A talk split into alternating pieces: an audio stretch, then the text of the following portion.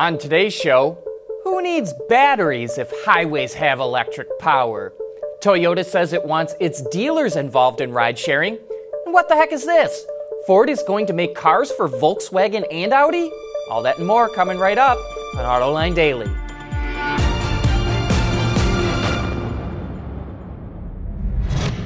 This is Autoline Daily, the voice of the global automotive industry.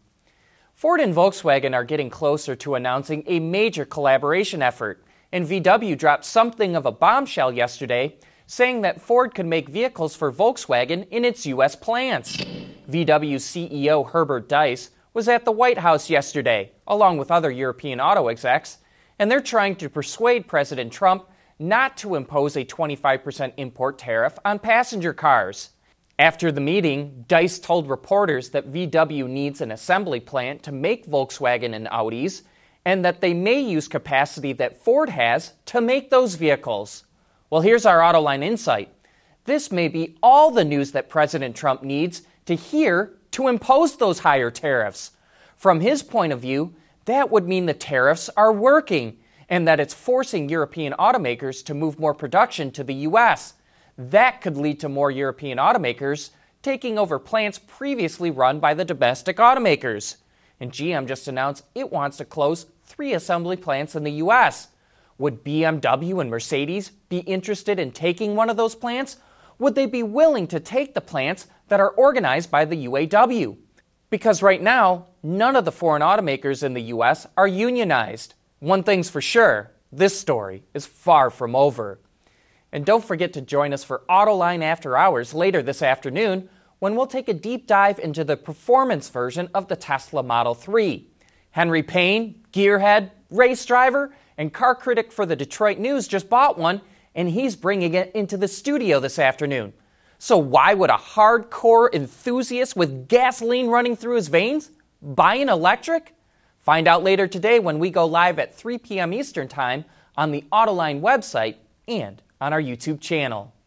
Coming up next, Germany is going to experiment with using overhead lines to power electric semis on the Autobahn. AutoLine Daily is brought to you by Bridgestone Tires, your journey, our passion. Dow Automotive Systems, advanced materials that deliver better results. Lear, a global leader in automotive seating and electrical systems, and by ExxonMobil. GM and Ford have announced major restructurings, and now it's VW's turn.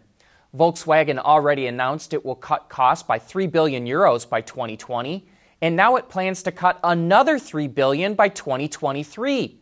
It's all in an effort to speed up improvements in profit margins at the VW brand.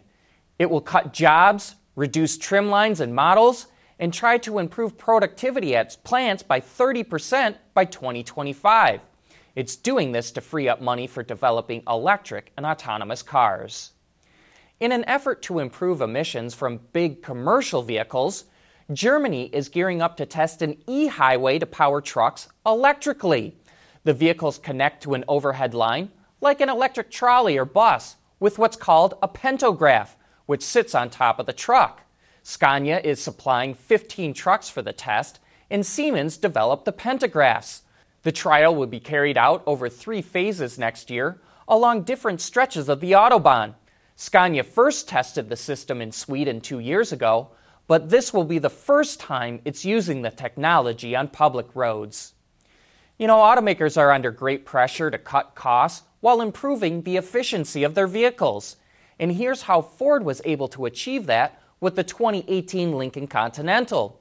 It uses composites made from hybrid materials it's an industry first application of combining tree fiber or cellulose with long glass fiber in a polypropylene matrix.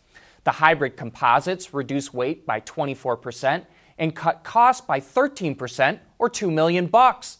It's so impressive that the Society of Plastic Engineers named it a winner in its annual Automotive Innovations Awards competition.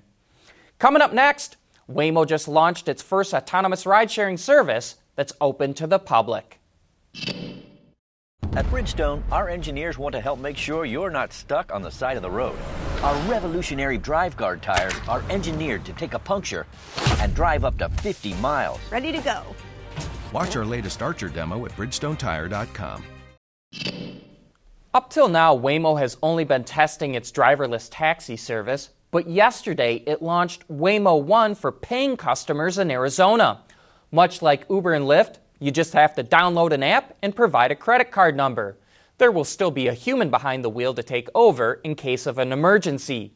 Reuters reports it took a 15 minute, three mile ride that cost it $7.59. That same ride would have cost $7.22 with Lyft. As of now, the service is only available to a limited number of people, but Waymo has plans to expand. But we think if it's truly going to expand, the price has got to come down because taking your own car on that trip would have cost less than 2 bucks. Speaking of mobility services, Toyota says whatever ride sharing service it develops, it will include its dealers. Speaking at the Detroit Economic Club yesterday, Jim Lentz, the CEO of Toyota Motor North America, said Toyota sees its dealers as true partners and will involve them in its mobility services. And that sure makes a lot of sense. Toyota has dealers in about 1,500 communities across the country. They have acres of land to park ride sharing cars at night when they're not being used. And they have all the service space needed to keep those cars maintained and cleaned. All the other automakers getting into this business are buying startups or starting their own ride sharing companies. Toyota is the only car company currently talking about involving its dealers. And here's a picture of our own John McElroy, who did an interview with Jim Lentz at the Detroit Economic Club yesterday. But can you come up with a caption for this?